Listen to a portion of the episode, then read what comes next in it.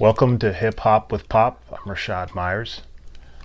And I'm John. I'm Pop, Uh, the old man. We're just uh, we thought this would be a good idea to uh, to kind of sit down with one another and share our favorite types of music with one another. So basically, what you're going to see is two guys sharing music and finding out what the other one likes and why, and just going to try and keep it interesting for everybody involved. This episode of Hip Hop with Pop is brought to you by 314 City Gear. 314 City Gear is proud of its hometown and is committed to giving back. As such, 3.14% of our sales will be donated quarterly to a different charity serving the St. Louis area. Please be sure to drop by our website for more information on the amazing organizations we are partnering with and plan to support. Please consider joining us in our support of these organizations. Also, don't forget to follow us on Facebook, Twitter, and Instagram to stay up on all the new products and offers. 314 City Gear. Rep the 314. This episode is also brought to you by Leah Myers with Keller Williams Realty, the number one office in St. Louis. Contact Leah for all your real estate needs at 314 277 2586 or Leah Myers, that's M Y E R S, at kw.com. And now, back to the show. Yeah. Well, um, anything you wanted to say? Yeah, Well, I'm just glad to be here, and I'm going to be talking about my favorite genre of music. Although I enjoy and grew up listening to all genres uh, classical, a little bit of that, and country, and a little bit of jazz as it was getting started, and of course, of course, blues. I am a Mississippi guy, and I grew up on Mississippi blues. My father played a little blues as he grew up as, as a young man, and blues was all around my community as I grew up. And I got a chance to hear some outstanding blues artists as I grew up who were already famous, who had come to Chicago and then gone back to Mississippi. And so blues is part of my heritage. Okay. And along those lines, it's kind of part of all of our heritage. If you think about um, the way that blues has influenced rock and roll um, and the effects that hip hop has had on, um, I guess you could say, popular culture. It's also worth mentioning that uh, blues and hip hop are two distinctly American uh, genres of music. You won't find uh, roots to that in any other countries except for the United States, and so it's um, it's something that's pretty important to us. Uh, I guess you could say it, it should be important to all of us. Really, it's um, it's it's part of our history, so it's part of our story, and we'd kind of like to celebrate that with you guys. So, with that being said, I am going to share with you my favorite MC of all time, the Notorious B.I.G., uh, Christopher Wallace. I would say that he's probably in everyone's top five. Uh, that's how, kind of how a lot of MCs would like. And I say MCs, uh, I guess I can get back to that what that means, but that's kind of the the litmus test by which rappers or hip hop artists are, are kind of measured. Like, who's your top five? You know, so I would say, you know, he would easily be on Mount Rushmore of of, of rappers. um, and there's reason why, um, because of his smooth flow, expert storyteller, and he's very realistic in, in his descriptions and I, I guess just the way that he tells stories a lot of times about crime and, and his drug trade and all that good stuff but um, uh, i really just like the way that he puts his thoughts together um, it's also worth mentioning that he is unique in that um, he didn't when he went into the into the booth to record his albums and his records, he didn't carry in a notepad with all of his raps written down. He would he would memorize them all, Wow. and then just remember them and uh, and and record them. So that's that's really it's rare. Where did he, did, did he get started? Where's he from? He's from Brooklyn, um, Bedford Stuyvesant. Yeah, yeah. Okay. He's, uh, Okay. So yeah, he's uh, a New York MC, and um, no one in Brooklyn, everybody in Brooklyn knows who he is. Let's just put it that way. Okay. So uh, with with no further ado, I'm gonna play for you uh, "Juicy" by the Notorious B.I.G. Okay. Oh, Yeah. This album there's is dedicated the lyrics. to all the teachers that told me I never amount to nothing. For all the people that lived above the buildings that I was hustling from that called the police on me when I was just trying to make some money to feed my daughter. And all the niggas in the struggle, you know what I'm saying? it's all good, baby, baby. Uh, it was all a dream. I used to read Word Up magazine, Salt-n-Pepa and Heavy D up in the limousine, hanging pictures on my wall. Every Saturday, rap attack Mr. Magic Marley Marl. I let my tape rock till my tape pop. Smoking weed and bamboo, sipping on private stock. Way back when I had the red and black lumberjack with the hat to match. Hard, the hard. You never thought that hip hop would take it this far. Now I'm in the limelight cause I rhyme tight. Time to get paid, blow up like the world trade. Born sinner, the opposite of a winner. Remember when I used to eat sardines for dinner? Used to Ron G, Brucey B, Kid Capri. Funkmaster Flex, Love Bug, Starski. I'm blowing up like you thought I would. Call a crib, same number, same hood. It's all good. Uh. And if you don't know, now you know, nigga. Okay, so uh, what did you think? Uh, it's interesting. I saw some, uh, picked up some, some lyrics, some similarities to, to blues uh, in this particular song. By the way, when was this recorded? This particular Um, this should have been like 1995. 1995. In blues, there are uh, basically three themes that emerge in songs. One of three theme, themes, sometimes three themes all in one song. It's about jobs, about relationship with the ladies, or it is about traveling. And so many of the songs that you hear from Howlin' Wolf and Muddy Waters and B.B. King and others, uh, the King Boy, it'll be about uh, the idea of one of the, one of those uh, three themes, and uh, and I pick up some of that in popular music as well about moving on and relationships and so forth. And so I want to talk about my favorite all-time blues artist, and his name is Chester Arthur Burnett Okay. a name that you perhaps have never heard before. You would know this artist as Howlin' Wolf. Oh yeah, yeah. I've heard Howlin' Wolf was named after the 21st, 21st president of the United States, Chester Arthur. Arthur was uh, inaugurated in uh, 1857, two terms. So uh, Howlin' Wolf was born in Mississippi, uh, down near uh, uh, West Point, near Tupelo, Mississippi. As a matter of fact, uh, in the old days, if you were to go to the Holiday Inn in downtown Tupelo, Mississippi, uh, you would go into the hallway and you would see- two big photographs, two big pictures of two artists. One is Howlin' Wolf, the other one was Elvis Presley. And there was a big bear in there as well. But uh, that's the background uh, where Howlin', Howlin' Wolf came from. And uh, he was a singer, he was a guitarist, he was a harmonica player, and he did some writing as well. He was a, quite a talented guy. He was a big guy, about 6'5", uh, depending on the time frame, anywhere from 250 to 300 pounds. In fact, one of his songs was called 300 Pounds of Joy, was his one of the titles of a hit song that he made. But he made a num- number of hits, and he re- was recruited by someone that we may know uh, as well. Uh, that was a, a, a guy who was a t- talent scout, uh, looking for talent in the black community, and he found a number of people, one of which was Howlin' Wolf, and that person was Ike Turner, we know as Ike and Tina Turner's band.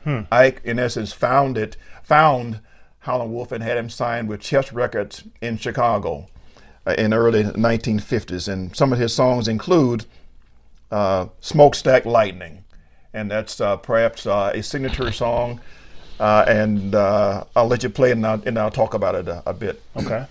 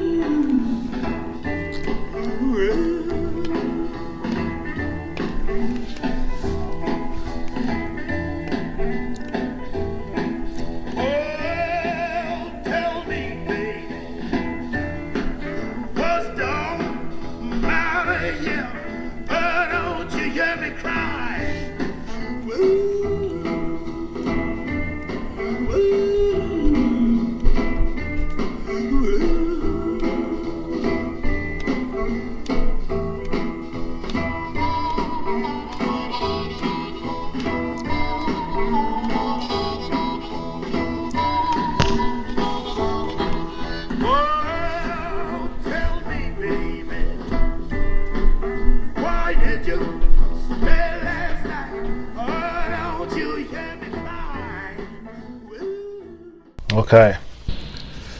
That's cool. So, what did you think? the what really stands out to me about that particular artist is his unique voice. He has like this gravelly, uh, larger than life voice, but then he also goes up high into a falsetto and you know sings. And it kind of reminds. It makes me think about uh, that old Richard Pryor skit when he's like, "Back in my day, boy, you had to be able to sing to get some get some women." Yeah. and Okay, so I'm glad, like. glad you cleaned that up. So I'm just, I mean, I'm, I also wanted to, to say it's it's unclear though to most people probably what he was in, even talking about in that in that in that song. So As- That's true indeed. As I mentioned before, the idea of the themes of blues most often is traveling. And this particular song is called Smokestack Lightning, which is basically uh, referring to a train, most particularly the Illinois Central Railroad train that traversed from as far south as New Orleans and stopped at the at the train station, Central Station in Chicago. So uh, all through the Delta, from uh, from uh, New Orleans to Jackson uh, to Memphis, and then up through Southern Illinois, not to St. Louis. The train would go to Carbondale, uh, Illinois, and if you went to come to St. Louis, you'd have to tr- uh, get off that train and get on another one. But stay on the train, you go through uh, Champaign and ultimately downtown Chicago, and that's how a lot of artists uh, got from the Delta, Mississippi to Chicago. and is that why they all ended up in one place or the other? Like not not really a whole. I mean, there's Memphis, sure, and but So- it seems to me like you know you're either in Chicago or you were That's a very good point. If you're from Louisiana, Mississippi, Alabama, uh, and Tennessee, obviously, and, and, and Arkansas, if you were an artist, blues artist, you would end up either going to Memphis and staying there, but many did not. They would get on that same train or get a car and get to Chicago. Only a few came to St. Louis and stayed in St. Louis. I mentioned that uh, this one artist whose name uh, is Albert King, who is from Mississippi as well, spent some time in Memphis for a period of time, did some recordings there, but then ultimately left there and came to S- Chicago, left Chicago and came to St. Louis. Louis. nice. He had some good sense. And uh, ultimately, he made his home in uh, Brooklyn, Illinois, across the river from here. And we'll talk about him in a second. But uh, uh, Howlin' Wolf uh, was uh, an artist that I like because of the reason that you mentioned this tremendous gravelly voice and be able, able to reach the higher pitches as well. Multi talented in terms of the guitar and uh, harmonica and singing and writing as well. And uh, he was also an outstanding manager. We don't think of blues artists back in those days as being good managers, but he basically promoted himself his own band. He hired his own musicians. He didn't have a manager. He set up all the club dates around where he uh, traveled to, in essence. So he was a multi-talented guy uh, in uh, and uh, that regard. And let me also add, before I move on to another artist, he was able to assemble, in my opinion, uh, one of the greatest bands of the blues era. In addition to in addition to Muddy Waters as well. Muddy, Muddy Waters had a great band, and there was some conflict between Muddy Waters and Howlin' Wolf in Chicago. Hmm. Muddy Waters played on the south side of Chicago. Okay. That was his territory. Okay. Howlin' Wolf was on the west side of Chicago. That was his territory. And they respected each other in the sense that they didn't play clubs on either side that belonged to the other artist Wow. All right. and that was the kind of tradition. Uh, Albert King uh, went to Chicago, and he played on the west side with with uh, Howlin' Wolf in that area. But what happened was, uh, in- in terms of uh, these blues bands, Muddy Waters had an outstanding harmonica player whose name was Walter Jacobs or Marion Jacobs, little Walter Jacobs, as, as he called, and he didn't. He's not from Mississippi. He came from Louisiana. Can't all be perfect, I guess, huh? Yeah, and he came and he played with Muddy Waters. In, I, in my opinion, as I said, the greatest blues player of all times. And he and Muddy Waters had a dis, a, a spat, a falling out, and uh, it became known to Howlin' Wolf that Little Walter Jacobs was, was available to play. and Howlin' Wolf on the, on the west side hired Little Walter to come play with his band, and then that caused conflict between Muddy Waters and and Howlin' Wolf, a conflict that was never never resolved uh, uh, up until their, their death, in essence. But uh, Howlin' Wolf was uh, an artist who had a number of great hits, uh, "Killing Floor," and let me just mention that one song as well, talking about uh, jobs. When people left Mississippi, going to Chicago, there were a number of jobs available to them, but the job most often available to a person who had no skills was to work in the stockyards and work in the in the area of herding cattle and pigs, and also to slaughter them. And Howlin' that's Wolf has a song called was? "The Killing Floor." That's a slaughterhouse, where the job was that person to come in and actually to kill this in this case the hogs, the pigs, and have them slaughtered to go to Cudahy and Swift and Armour uh, meatpacking companies. And one of the jobs you didn't want to do, uh, one of the things you, you had to do for a period of time is work on the killing floor. But hopefully you could do that for a short term and move on to do something else, to cutting up the meat or doing Yeah. something else, but not the killing floor. It was bloody, uh, it was noisy, and uh, most people didn't like to do it. Gee, I wonder why. Yeah. wow. So I mean, pigs they, they eat just about anything, right? What they, They- wouldn't, they, wouldn't they eat the the pig that you just killed? That's right. Okay. That's right. Yes, they would. right. They would. And that was uh, Howlin' Wolf and um, Howlin' Wolf played and lived on the west side of Chicago. And when I was living in Chicago before you were born, uh, I was a student at Loyola University downtown Chicago, taking night classes. And uh, one evening, after having traveled, I was a traveling salesman uh, for the Midwest. I was traveling to Wisconsin, driving and driving to Iowa, Southern Illinois, Central Illinois, Indiana, uh, Michigan, and so forth. So I came in on Friday night and and uh, had my class. Got out about 9:30. I still had a lot of energy. I was not ready to, to go to bed and, and so forth. And I just happened to recall that Howlin' Wolf was playing at a club on, on the west side of Chicago. And I went over there about 10, 10.30 on a Friday night, small club, and like a two or three dollar cover charge. And I went into this little club, and I was kind of surprised with a famous guy like this. I thought it would be crowded with uh, a number of people there. It was not. And uh, I think I was one of the few young, at the time, black guys who were there. Most of the people at that club were not uh, black. They were from Loyola, they were from DePaul University, Northwestern, um, and other schools like that in the area coming to hear the blues. It was it was blues was in this time frame was phasing out as rock and roll was coming in, and it was not really being appreciated by a lot of people. And so I heard um, Howlin' Wolf play, and I got close to the stage, and he had a box of harmonicas. About he must have had a dozen harmonicas in there, and as he played different songs, he would use different harmonicas to play them and it was just uh, outstanding. Different different keys, uh, and for my three or four, two or three bucks, whatever I paid to get it, I got my money's worth Yeah. that Friday night seeing Howlin' Wolf up live, uh, up front, personal clothes and so forth. Almost could touch the guy, and that was to me a great, great deal. That's thrill. cool. Very cool. Yeah. Well, I guess we'll segue on. Um, I'm going to play for you now um, a song called Hypnotized by the Notorious B.I.G. One of my favorite songs of all time just because of the way that he links, the way he moves from one rhyme style and from one rhyme scheme to another. Um, and so just just the way that he puts the words and ideas together is just super interesting to me and I and I love it. It's I think I played it at the wedding, at, at my wedding. So Okay. um, here we go. Notorious B.I.G. Hypnotize.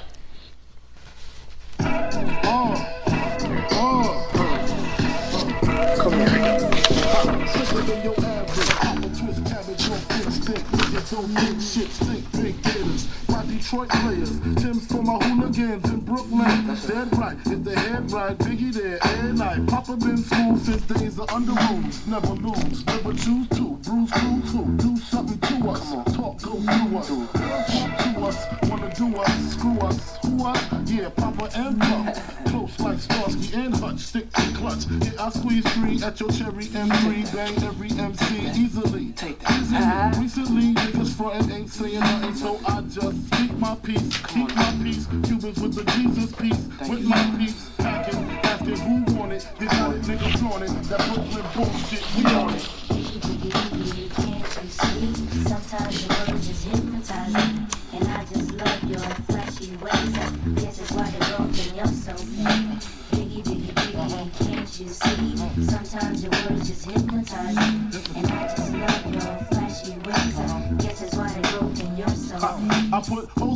NY onto DKNY. Miami, DC, prefer Versace. Mm, that's right. All Philly hoes know it's Moschino. Every cutie with the booty bought a Coogi. Now who's the real dookie? Who's really the shit? Them niggas ride dicks. Frank White pussy six on the Lexus LX. Four and a half. Bulletproof glass tips if I want some ass. Gon' blast squeeze first. Ask questions last. That's how most of these so-called gangsters pass. At last, a nigga rapping about blunts and bras, tits and bras, menage a trois, sex and expensive cars, and still leave you on the pavement. Condo paid for, no car payment. At my arraignment, no court of claimant. Your daughter's tied up in the Brooklyn basement. Face it, not guilty. That's how I stay true. Richer than richer, so you niggas come and get me. Biggie, biggie, biggie, can't you see? Sometimes your words just hypnotize me. Okay. Initial reactions. Still some reference to uh, to hometown of Brooklyn again here. Oh yeah. Yeah, and uh, in that regard, I was wondering. Some of the lyrics here are so indigenous to America. Would you have difficulty explaining the lyrics, understanding to a person who is not of this culture? Uh, almost certainly. I mean, uh, you can you can see in the first stanza, um, it's even regional. Like how you know he says, "Pink Gators, my Detroit players." That's because they have a distinctive way to stop to dress. Yeah. Tim, Timbs from my hooligans in Brooklyn. Timberland is a is a is a particular brand of boot, Okay. uh, and it's like it, it's just a like a very regional. He's referring to different styles that are popular in different regions. Like Okay. saying he's he's been all over the place. Right. Like he's seen it all. He knows what's going on everywhere. And it's it's cool because he'll say some stuff like that, and then he'll turn around and say, like his nickname, he used to call himself Big Papa, and he he says Papa been smooth since days of Underoos, like since he's been a little kid. Yeah. So I just think i i he's just showing off his mastery of, Right, the of- language, of the language yeah, and yeah. taking stuff, taking these different ideas and and and making it so that everybody everybody knows what it's like to be an underoos. You know. Okay. Well, for people who live in Brooklyn or quote Yeah. in the neighborhood or in the hood, they understand many of these lyrics. Oh sure, yeah. But if, uh, in order to gain popularity, for example, if if a, a person lived in the hood in London or Amsterdam or in the hood in Tokyo, they wouldn't understand any of the language being being uh, Well- used here necessarily, would they? I think I think they might if they if they had familiarity in the hip hop culture. Mm-hmm. Um, a lot of this, a lot of the things that he's talking about, are, it, it's like you kind of said. They're they're either talking about a job someplace or a woman or or, or, you know, Mm-hmm. Yeah. the rap is just very braggadocious and like so. Guys will talk about their style. They'll talk about and there's so many references to style and different name brands that he that he that he brings up here. DKNY, Versace, Moschino, Coogi, like he's just talking and it, it's it's obvious that he's showing that he's mastered like fashion and then and then also um like so the, they talk about style and they talk about you know their relationships with women and how many women a guy can get you know it's it's, it's a young man's game it's Right. like, Of course. Yeah. I you know so uh but yeah yeah i think uh the hip hop culture is one that's just so it, everyone is welcome right and, and and he's spread love it's the brooklyn way so it doesn't matter who you are or where you come from if you know these things and you're down with the culture and I, I think that you, you you'll you'll come to understand these things that he's talking about. So would I find a, a hip hop culture in Rome or in Singapore or in Sao Paulo? Absolutely, absolutely. Hip hop is insanely uh, popular worldwide. Um, Asia, very much so, and it's it's kind of a uh, Asia, in fact, is kind of a, uh, a symbiotic relationship there.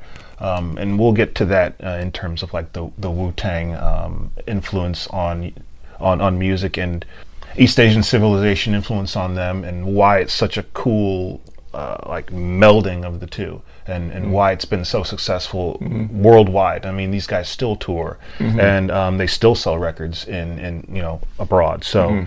Um, yeah, these things they translate. You know, a lot of the the things that he's talking about here in his rhymes, like it comes from the hood. You know, it's it's Right. it's kind of like um, kind of like pizza. You know, like where uh, you take the scraps, the leftovers, the little tiny bits and nuggets uh, that that people don't want, and you, Hmm. put take something and you make something beautiful Make out, of it. Okay. Um, and yeah. and you'll find that especially with um, with some of the beats and the, that, that you'll hear. Um, a lot of times you'll find their old soul records, like a little a little sample of a soul record that you, Mm-hmm, Yeah, you've probably I've heard a million seen- times. yeah. and they take it, they flip it, it, it. snip I it. agree. and- I hear you. Yeah, I've, I've heard that in the songs. What I found interesting is that in the case of blues, blues is indigenous, an American uh, genre, as you mentioned before, and it was able to attract audiences around the world, most particularly in Western Europe, where people s- spoke a little, little English. So I could go to a club in London and hear some outstanding blues. As a matter of fact, uh, a few years ago, uh, we were in, in in Amsterdam and heard some outstanding blues artists, like from the Delta, Mississippi, in Amsterdam. And uh, given the history of blues, as I mentioned before, during the 1960s, early 60s time frame, late 60s as well, blues uh, fell on hard times in our country as people like, began to accept more uh, rock and roll and more jazz as well. And artists like B.B. King, Howlin' Wolf, uh, Elmore James, and so forth had a difficult time uh, getting an audience to, to, to, to play to or to buy their records. But then, uh, as their music uh, began to be heard in England, for example, by the Beatles and by the Rolling Stones and so forth, the Stones recorded music and brought it back here. And all of a sudden, not all of a sudden, but over time, uh, Americans began to really appreciate what they had here that had been brought back to them in part by the British groups. yeah, yeah. Yeah, yeah. So That's interesting. Just kind of interesting uh, uh, movement, uh, traverse of blues from from around the world. It's a universal uh, language in terms of, as I said before, the themes of jobs and relationships, Mm-hmm. and and and traveling from one place to another. Uh, getting back to that that regard, as you well know, there is a English group called the Rolling Stones. Do you know where that name came from? The Rolling Stones. Papa was a Rolling Stone. Wherever he that's laid his that's hat a was his that's a good that's a good try, but Rolling Stones, uh, Rolling Stone, I'm a Rolling Stone, was the name of an outstanding uh, blues hit by by Muddy Waters back in the 1950s. okay. And somebody asked uh, Mick Jagger uh, early in his career, well, what's going to be the name of your your group? And he saw an album co- cover that said Rolling Stones. He said, we're going to be called the Rolling Stones. And the rest is history. That's, the, that's the legend, at least. Small So, group, huh? Yeah. yeah. So I wanted to ask you about. Um, I know I- noticed, um, you know, in our first li- uh, in our listening of the first two songs, N word. Uh, Yes. These guys will throw it out there, rather you know, wherever it fits or where you know whatever. Um, now, while it's not part of my lexicon, I f- personally I feel like I, I, I don't use it. I Yeah. would I would sound awkward saying it. Yes. But what when you hear that word, what's your reaction? it's again, it's not a word that I, to, to your point, I would not use in public. But again, in Mississippi, it was not a derogatory term if one person of color, a black Right. person, used it Sure. in reference to another person. Right. Uh, that's my good old Yeah. blank. Yeah. But if a person who was outside that community, Yeah. maybe an, an, an, a Native American, an Indian, Mm-hmm. or white person used that term, associated with that term, then was something derogatory Yeah. and not respectful. Yeah. I could call you my boy, Right. and uh, and, and and not mean anything negative about it, but not anybody. So it, it's kind of an in group type thing. Growing up under in in your household, I've I'd never heard you guys use the word, and No. I I never became comfortable even using it. You know, so I mean, I don't know. We never even had this talk about the word. No, we have not. We have not. eh, But your, your point is well taken. my parents sort of uh, and grandparents as well lived in an era an era where that term was used, but they didn't use it. And let me also add, in that regard, uh, they were ahead of their time in this in this area. If there was a thief in our little black community in Mississippi, he was not a black thief or a white thief. He was just a thief. That's the kind of environment that I grew up in. And I so much appreciate that because my parents had friends who were black, who were white. As a matter of fact, my, my mother was a nurse, as you my as you know, your grandmother, and she worked with a, another nurse, a white nurse. They were only two nurses in this little clinic in our little town, and this white nurse uh, was stood up at her wedding by a guy and she never married. As far as I know, she never dated anymore after that. But anyway, she and my mother was were about the same age, and every Christmas, birthday, holiday, this lady would give me presents and baseball gloves and what have you, and I thought she was part of the family. Hmm. I know she looked different. She lived in a different part of the neighborhood than we did, but she was always in our house. My mother would visit her and take me with her to visit her in a very nice house downtown in the white community and so forth. And she was just she was just another good friend, a good friend of my mother's and so forth. So my point is, having grown up in Mississippi in a segregated society, we had friends that were white and, vice, my father the same way. And uh, so we didn't put a lot of emphasis on the color of, of a person. As you probably know, your great grandfather was half uh, white, uh, wh- which we thought was half uh, English. Turns out he was half Irish and half black, which made me, my mother, a quarter, made me a, a, an eighth, and you a fourth. Uh, backwards? Did I get to make that clear? Fourth, eighth? yeah, yeah, exactly. You're an eighth. Exactly. So my point is, now I think because of my grandfather, whom I knew was a farmer, outstanding farmer, uh, he didn't put a lot of emphasis, any emphasis on, on race and what have you. He served in World War One, and he was an outstanding patriot, soldier, and uh, brilliant guy. And he just saw people as people, individuals, not based on race, even though the society said you got to see people based on, on, on their color. He didn't Yeah, do that. yeah. And that's how I grew up. I just think I wanted to ask you that, like I said, because we'd never talked about it, and it, it seems to come up often. Like it's still Yeah. something that I see people discussing, you know, Yeah. in the news, and why can't I use this word? And Yeah.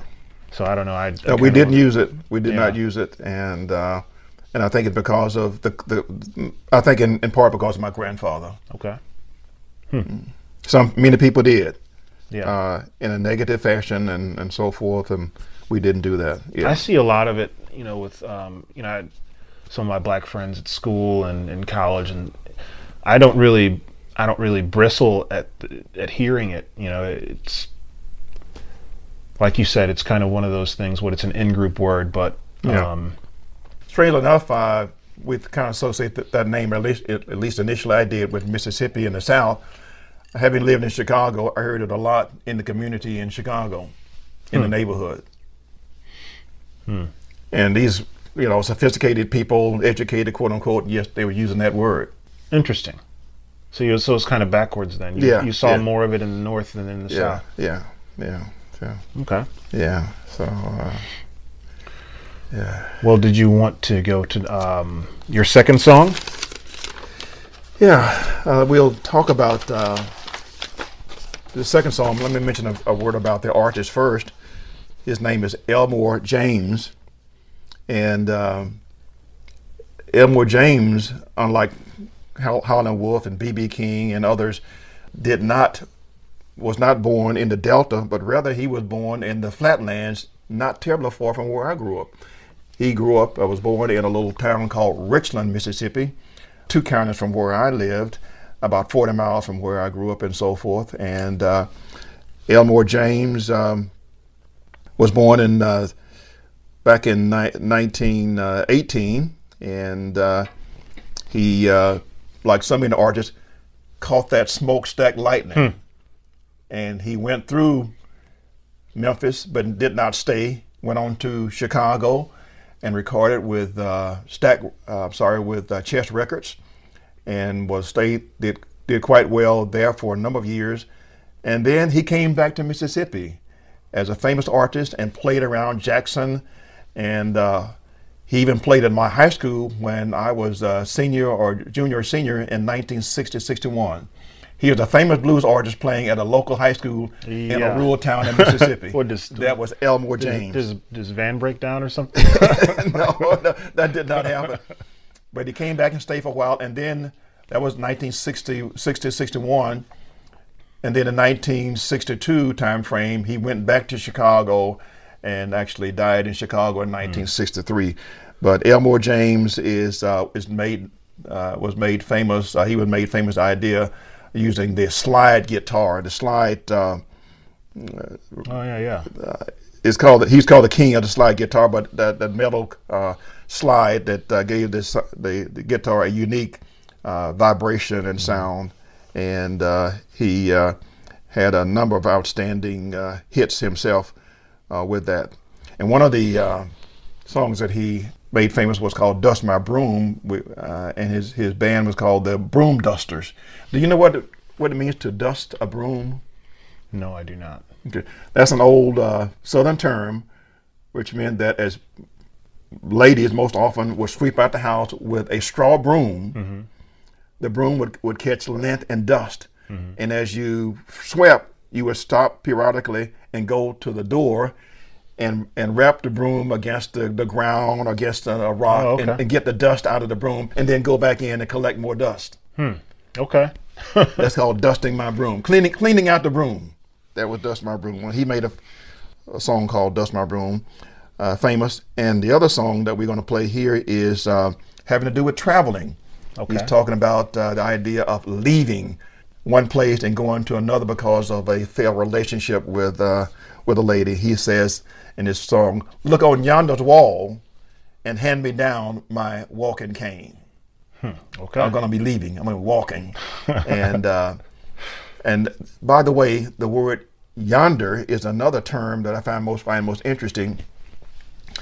It's still used in in England in uh, in proper discussions in referring to that which is afar. Uh, bring me yonder's pitcher of of uh, of uh, juice or beer Yeah. or what have you. And that term has has uh, been able to survive in even old uh, Mississippi in the South and in in the uh, in the terminology. And my parents and grandparents used the word yonder. Go over yonder and bring me something and bring it back. And so that's the terms used, and uh, that's the name of uh, a great song, "Look on Yonder's Wall" by Elmore James. Okay. Let's check it out. Yeah.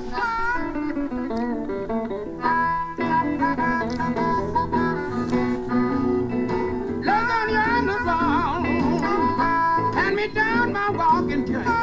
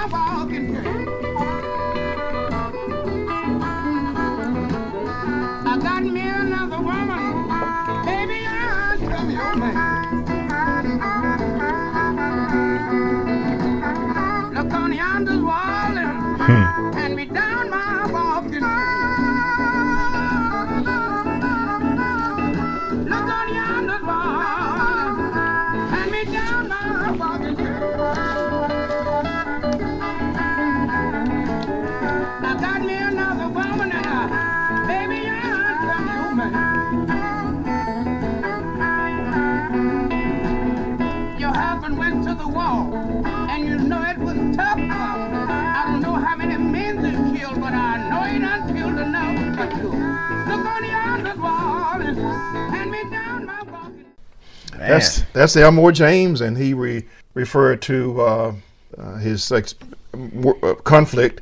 He spent uh, World War II portion thereof in Guam himself, and returned to uh, Canton, Mississippi. But he he was a he was a war veteran in essence, and so he mentions in the song that uh, your husband been to the war, and I know he was tough. I don't know how many men he done, he done killed, but he done killed enough. I don't want to be added to the list. right. you got it, man. That's Elmo James. and by the way, that is his name. Uh, unlike some of the artists, he didn't change his name, as in some cases like B.B. King or, Yeah. or Howlin' Wolf. It's Elmore James is, is is the guy. He's the he's uh he has a couple other hits. One of which is called he he misses his uh, girlfriend, his wife or lady, and uh, he starts to cry, and he wrote a song called "The Sky Is Crying." Oh yeah. Look at the tears roll down the streets. I've, heard- I've, I've heard that one. Yeah, that, that's that's uh, I've heard That's um, Stevie Ray Vaughan do that. Same with um, Eric Clapton. Mm-hmm. A lot of these, uh, a lot of these songs get recycled and you know remade and covered and all whatever the term you want to use. But I think it's pretty cool. Um, but it's also confusing because you don't know who originally made it a lot of times, or I don't know who Yeah, originally made it, yeah. yeah. just because you know different era or whatever. So But in addition to uh, influencing a lot of other blues artists, uh, it is noted that he influenced uh, Fleetwood Mac, uh, Canned Heat, and the Allman Brothers. Uh, is listening to his music over the over the years. Yeah, yeah. That's uh, Elmore James from uh, Richland, Mississippi. But as I said before, he came back and he lived even closer to where I grew up. He lived in a little town that you've been through called Canton, Mississippi, yeah, uh, which is about 20 miles north of Jackson. And uh, you had relatives who also lived in Canton, Mississippi. Uh, that's an interesting little town in itself, in that I we had relatives there.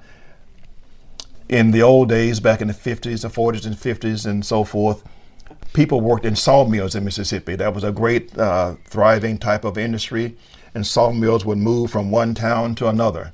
So sometime back in the 1940s, a, a, a large sawmill moved from from uh, Alabama to my little town in Pelahatchie, Mississippi, and the town just boomed uh, in terms of population growth, income. People were driving good cars all of a sudden, and so forth, all because of the sawmill. So did they? They would just move on though after some period of time. After the what? after the wood was depleted in the surrounding areas of about 20 miles or so forth, 15 maybe, mill would move to another area where there would be a lot of uh, new trees or high growth trees. In this case, pine trees. So would they? I mean, would, what was the rhyme or reason? Would they just log it all and then just take it all, or would there were there some regulations that would govern how much they could take, or they No, just took were it all and they just left? They just left. Oh my goodness! They cut the trees, and the trees would, would come back, and in another 20 years, you'd have another growth of trees. They didn't Yeah. do, do re- replanting as we do today. But my point is, they would come and cut the, the large pine trees, and the pine trees would, would be taken to, for the most part, paper companies Yeah, to make yeah. uh, like Oh. international paper, international paper, which is uh, the big mill up near Howlin' Wolf's hometown in Tupelo, Mississippi, in that area. And then in, in Mississippi, where in, in my little town, in Pelahatchie, uh, you had relatives on both sides of your family who worked at the mill, and when the mill left, they went it went to Canton, Mississippi. they just followed it. It followed the mill, and then when it left Canton, it went to another place in Louisiana called Hardwood, Louisiana. and you had relatives, the Pridgetts. You remember the Pridgetts? No, I don't. I'm sorry. Remember Augusta? yes, I do remember that name. yeah. Augusta was a Pridgett. Okay. and she had two kids, uh, a daughter and a son. I can't remember their names now, but you got the, you knew them as, as small kids and so forth. But her brother moved one, two, three times. Wow. And he died in Hartwood, Louisiana, at that mill. That's the sawmill. What was the name of the company? Do you remember? I do not know. Remember the, the name of the hot, the, the, the sawmill. Mm-mm. Wow, Yeah.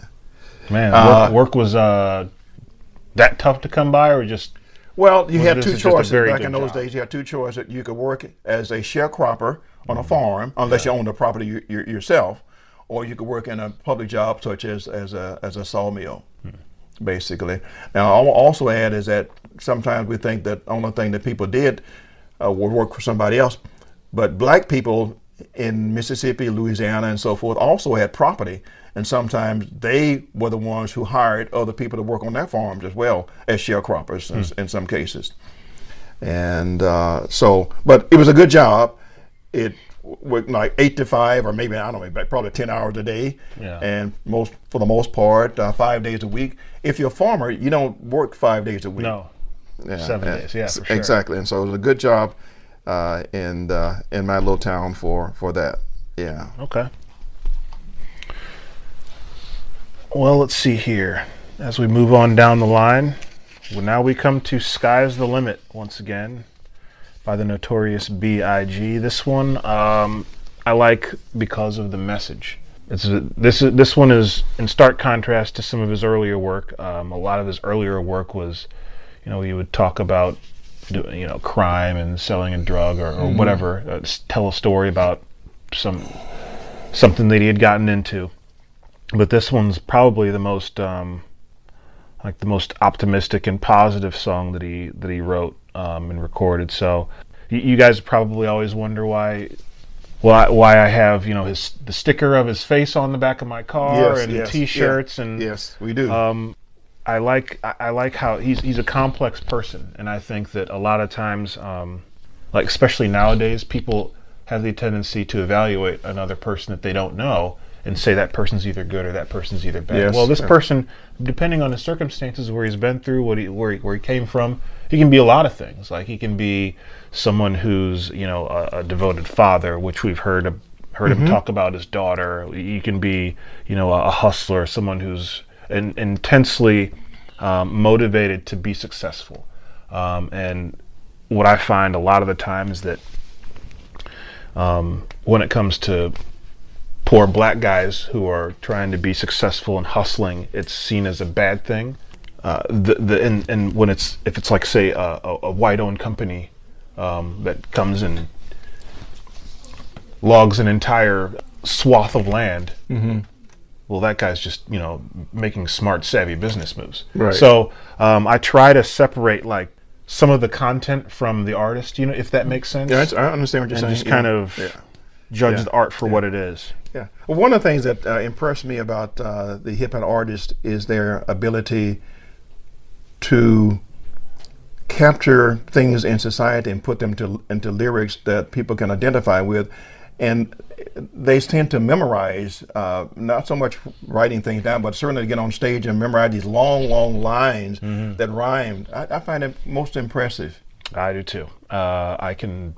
I, I can't remember an entire, a whole set. Yeah. And these guys have multiple sets and all these songs and entire Yeah. CDs just, Yeah. remem- you know, just memorized and And it reminds me of uh, Johann Sebastian Bach in that regard, in memorizing things. how so? You, you probably remember is that Bach would compose a particular piece of music, a symphony, during the week, Monday, Tuesday, and Wednesday, and Thursday, and Friday, and so forth. And uh, he would set it aside. He- He'd, he'd, he'd written all these very, very complex lyrics and so forth. He would play it and practice it on, on through the week and, and so forth. Set it aside and then let it rest on Saturday. And then on Sunday, he would go to the cathedral and play it without looking at the music. Oof. And that's what these artists remind me of when they can get on the stage and remember these very long, complex uh, lyrics that they have written sometime in the past and just Yeah. comes to them and Yeah. deliver it. That's what Bach did. Though these guys are kind of Bachs. Kinda. I mean, that's that's Yeah. it's a it's a it's a certain skill for sure. Um, So let's get into "Sky's the Limit," and I'll see what you think about that. How's everybody doing tonight? I'd like to welcome to the stage the lyrically acclaimed. Ha. I like this young man because when he came out, he came out with the phrase. He went from ashy to classic. I like that. So Yeah. everybody in the house, give a warm round of applause for the notorious B.I.G. The notorious B.I.G. Ladies and gentlemen, give it up for him, y'all. Uh.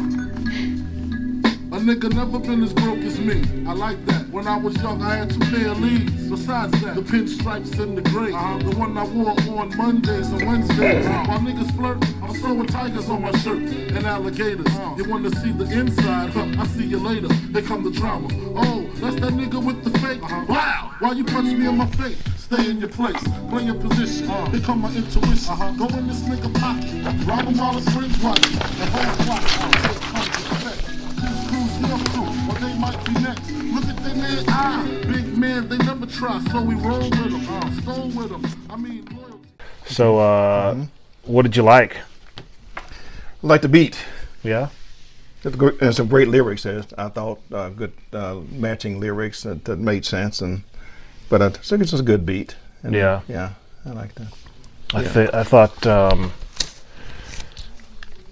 I thought like the the description of how he came up. Um, Yes.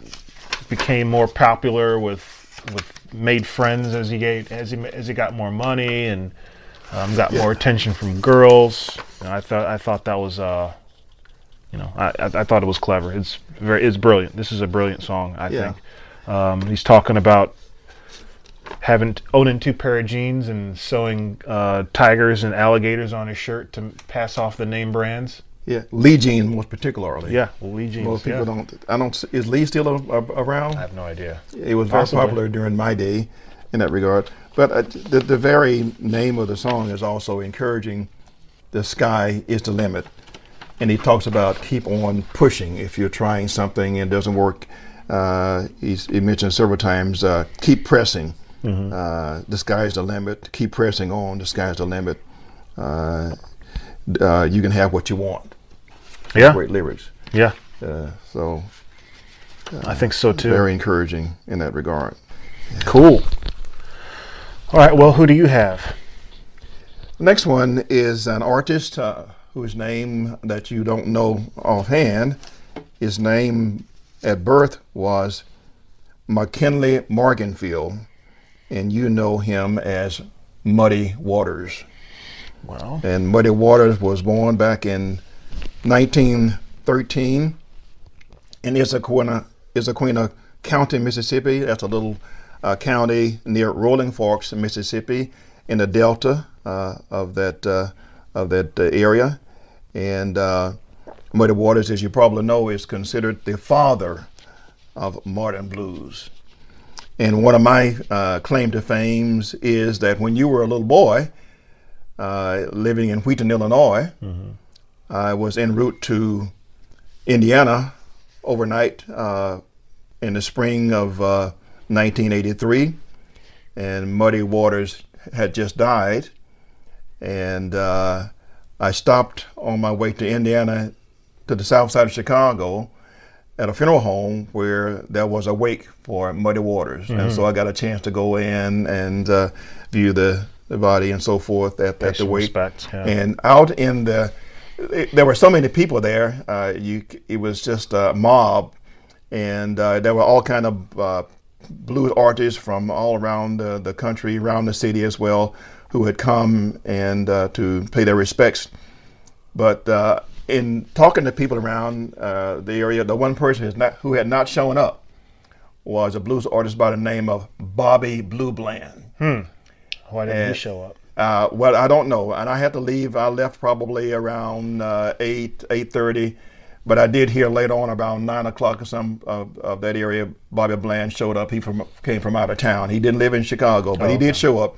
My point is, many of the artists who were in the country came to that wake that night and the funeral the next day, and I was there uh, in uh, spring of 1983, and uh, also when we lived in Wheaton, Illinois.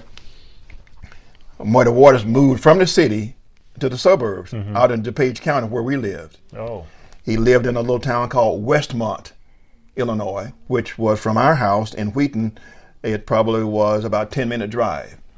And then the summers, uh, back in those days when he moved out there, he would give a free concert, which I also attended on one occasion in the park in Westmont, Illinois, to all the people in the residence. Then people from Chicago came Yeah. around as well.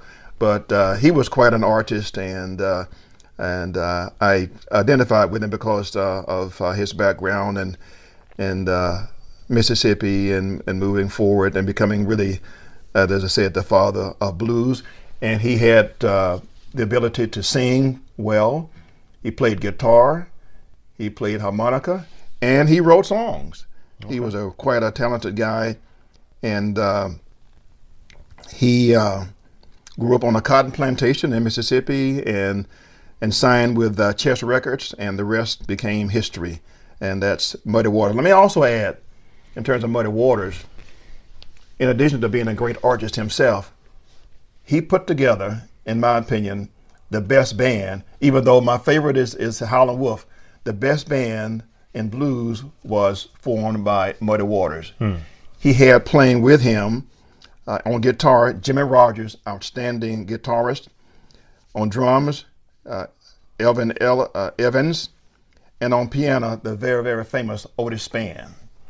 And then on top of that, those three, he had signed with his group for a period of time the same person I mentioned before, Little Walter Jacobs, the greatest uh, harmonica player in the world. Okay. All that with Muddy Waters. Can you believe what kind of sound they made? Some of the best sounds in the world. That's Muddy Waters. And then on on top of that, there was a bassist, a guy who played bass. Also, he's also did some recording of himself.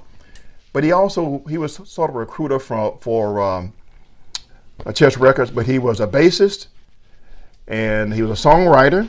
He wrote a number of songs for for Muddy Waters, and he was from Vicksburg, Mississippi, the town in which I taught high school for one year. I taught, taught high school science in Vicksburg, Mississippi, the hometown of this person whose name is Willie Dixon.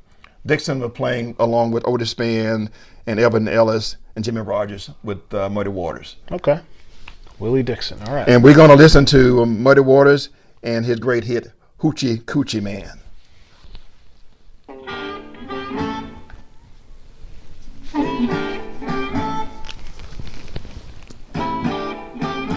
Just wanna told my mother before I was born. You got a boy child coming. He gonna be a son of a gun. He gonna make pretty women jump and shout. Then they really wanna know what this all about. But you know I'm here. Know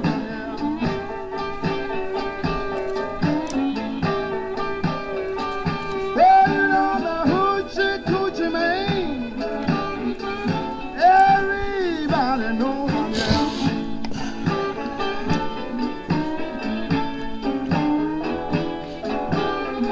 I got a black cat bone. I got a mojo too. I got to John the Conqueror. I got to mess with you. I'm gonna make you good. Lead me by my hand. Then the world will know. I'm a hoochie coochie man, but you know I'm here.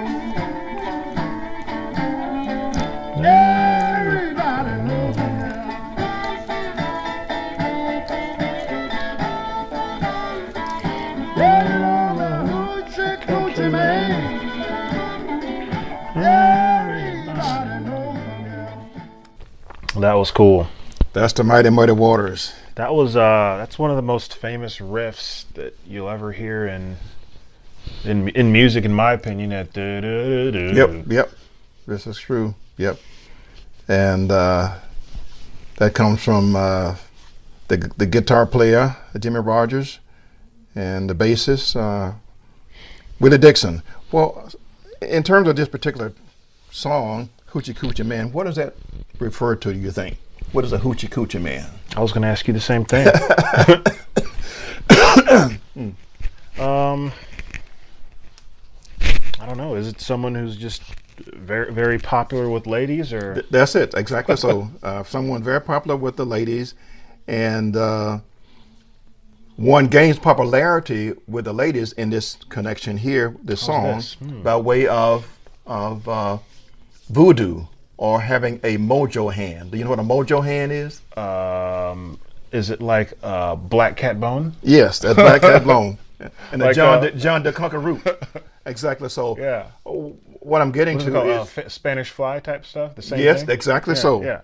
What I'm getting to is that um the Delta blues had some bit of influence by New Orleans in Mm-hmm. this regard. Yeah.